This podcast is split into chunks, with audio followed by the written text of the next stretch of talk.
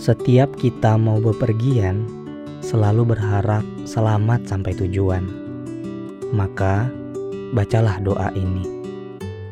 Bismillahi tawakkaltu ala Allahi la haula wa la quwata illa billah. Dengan menyebut nama Allah, aku bertawakal kepada Allah.